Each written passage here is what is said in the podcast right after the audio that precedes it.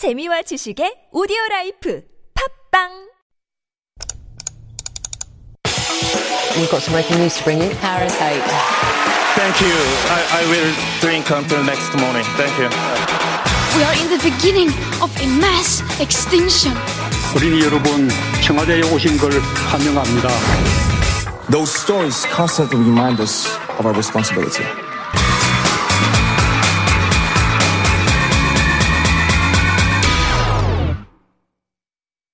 It is time for All a Buzz, and this is when we dive into a couple of the week's hottest issues. And here to give us some commentary and analysis is Jim Bulley once again stepping in for David Tizzard. Good morning, Jim. Good morning. Good to see you again. You too. Um, could you come a little bit closer to the mic? Sure. Okay, great.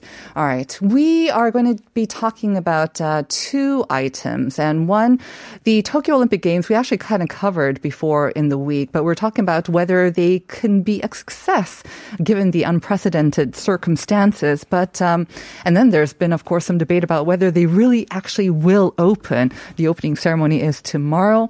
But in the meantime, today we're going to be talking about uh, some controversy that's already kind of arisen from the Tokyo Olympic Village concerning Team Korea.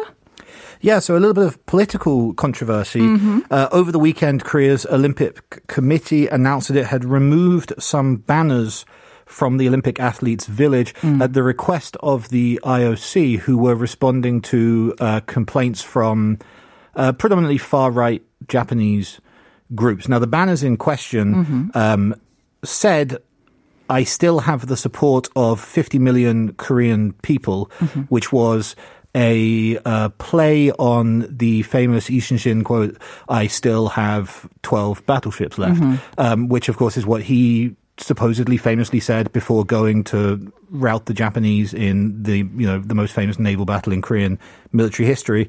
Um, the the the banners were sort of a a, a play on that Right. um, and seen by uh, some political groups in Japan as a uh, a pretty offensive political message to them. To the Japanese public, right? Yeah.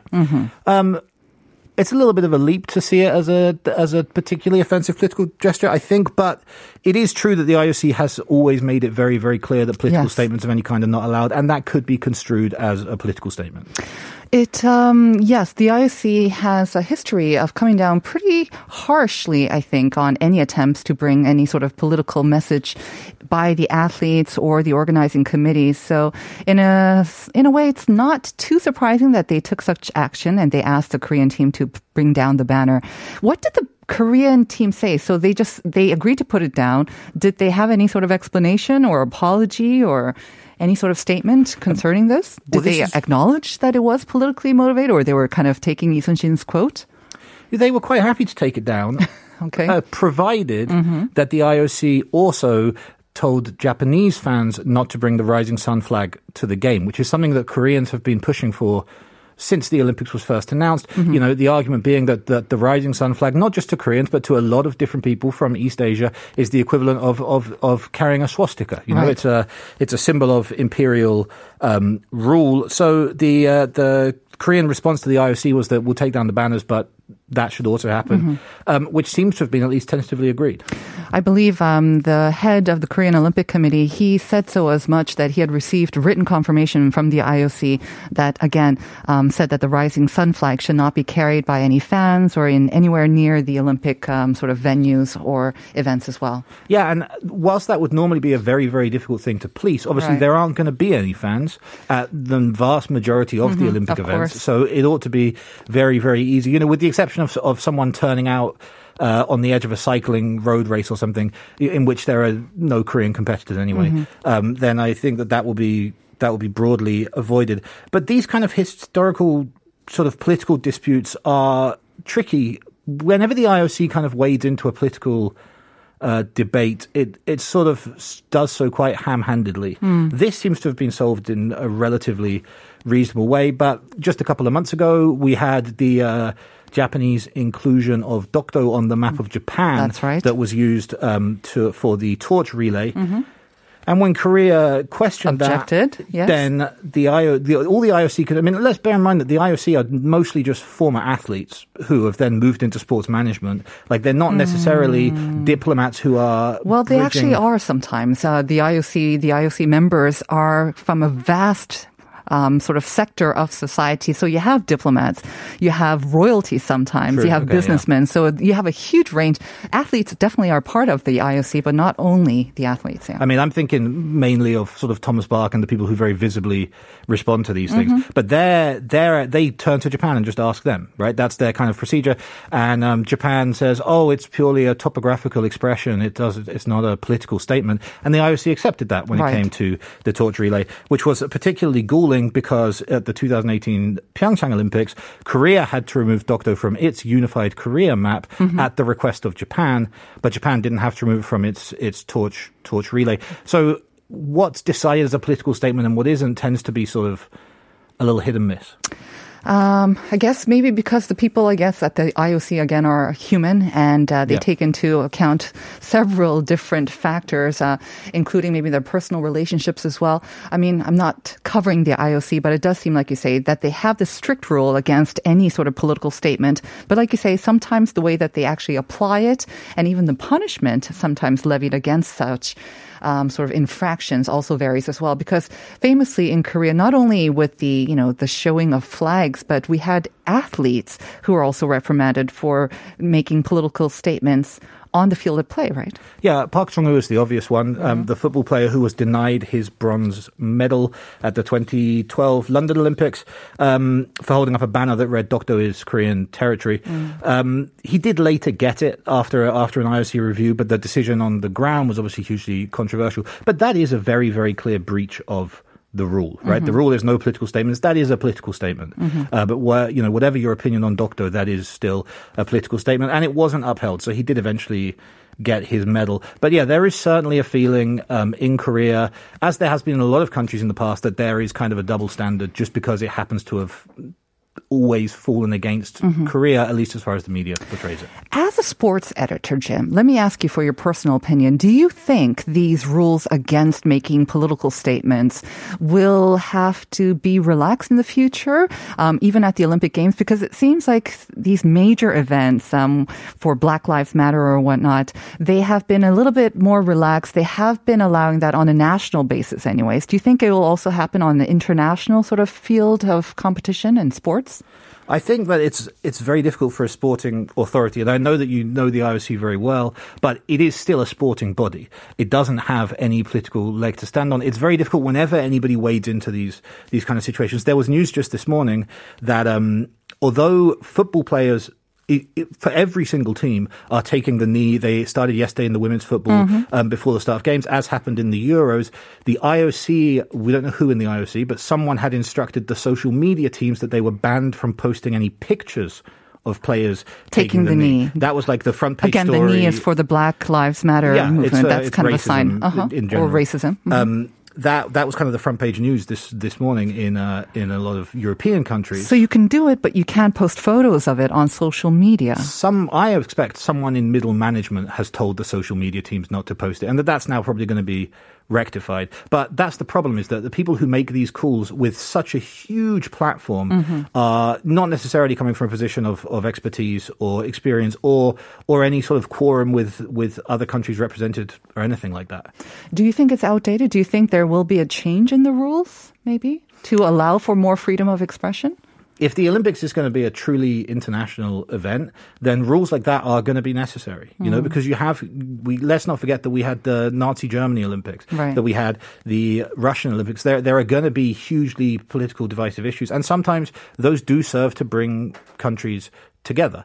Um, political statements at events like that can cause huge, huge, huge problems, but there Right. has to be a gray area. Mm-hmm.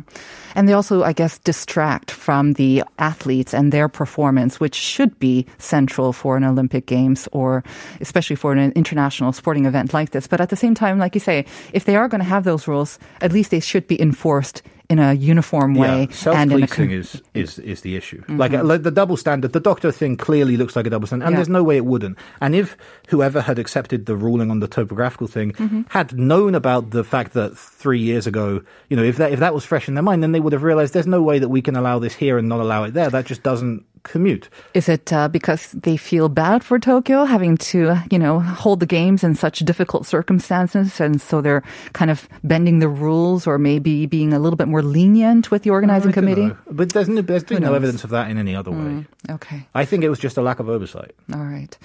All right. Well, let's move on. I mean, uh, I think the Tokyo Olympic Games are going to be very interesting to see how they pan out. But uh, we're going to have to save that for another show. Moving on to some art now, shall we? Do you like going to art museums, Jim? I do, yeah, but I haven't at all since since the pandemic. Because of the fear of. I guess because it just doesn't feel like something that's such a huge part of my Hmm. life that it's worth the the risk. Okay. Well, they say, you know, art is, you know, seeing art is very healing for the soul as well. And uh, again, um, I think when we are cooped up inside, the ability to go somewhere that's kind of controlled and Yeah. safe environment and just to, yeah, let our imaginations loose, that is a great way to kind of get oneself out of the COVID 19 blues as well. And we have some amazing exhibits, um, like the Lee Kun-hee collection, part of it, that's been open and very popular, of course. But we're talking about another one um, about the plan to build a museum that's actually solely dedicated to the late chairman's collection, right? Yeah, we'll talk a little bit about both. But yeah, so of course, this is um, the former Samsung chairman, Lee Kun-hee's personal art collection, which is this huge art collection. Um, his family donated around 23,000 art pieces, including masterpieces by Korean and Western artists like Kim Whan-ki and Monet, Salvador Dali. Um, th- there are two exhibitions ongoing right now that show a tiny slither of that, but still, they're things that weren't previously available to view anywhere. Um, and then there's also this government plan to build a museum dedicated to that collection, which has proven quite controversial both within art circles, but also um, particularly with local governments who were hoping to attract the facility to their own towns to kind of just spread out the culture a little bit. But instead, it's going to be slap bang in the middle of the Seoul like most everything else. So that's the controversy, the location of the uh, museum?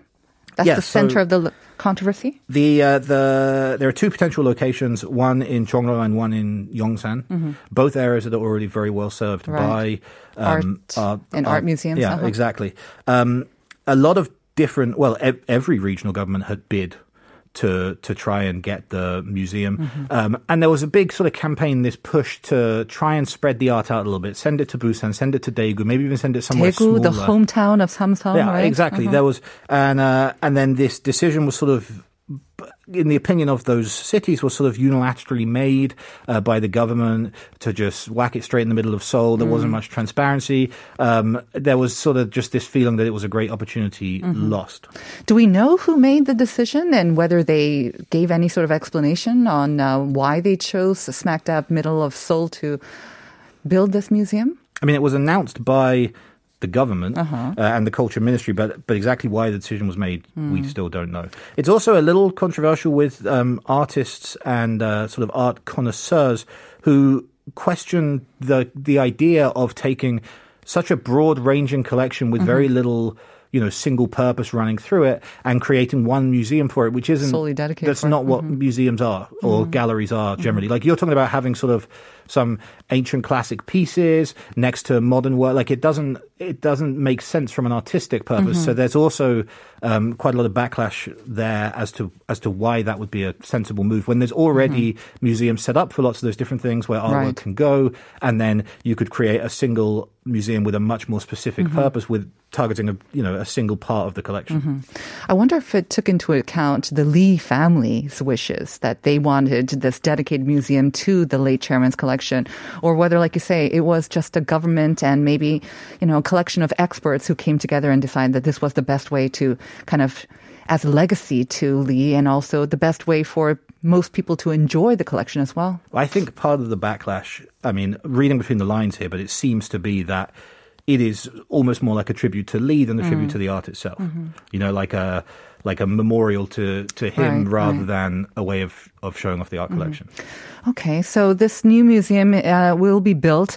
Now, let's talk about um, the special exhibitions. Like you say, a sliver is now being offered to the public. Very popular, I believe. Um, I think they're all the tickets or the um, s- slots, basically, for viewing it have been sold out already. Let's talk about this. Yeah, there are two exhibitions ongoing, one at the MMCA and one at the National Museum of Korea. They both opened yesterday.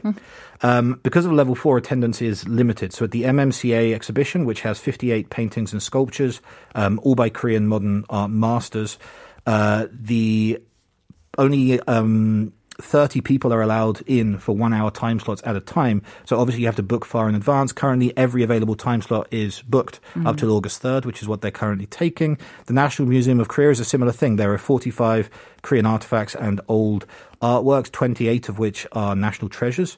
Um, and again, they're limited. So 20 people at a time, 30 minute time slots, all booked up till August 19th. So if you're hoping to see some of this newly available artwork, it's going to be the second half of August. And even then, you're going to be lucky to get a slot. Do you think, uh, given the popularity of this and because of the level four distancing, a very limited number of people were actually allowed to go see this? Do you think they'll have um, future exhibits, maybe like a touring exhibit as well? Because it'll obviously will take a lot of time before the museum actually Yeah. built and opened. I mean, I wouldn't be surprised at all. There's there's not really been much mention of this, but the the obvious. Um, not solution, but the way to sort of calm the controversy a bit about the museum would be to send these exhibitions touring around the country, Right. and therefore, you know, kind of have well, the museum's going to be in Seoul, but there will still be access to the artworks elsewhere. Seems like an ideal plan. Um, well, the best plan uh, available, anyways. Okay, Jim, thank you very much for filling in today. Will we see you next week as well? Yes, you will. Great.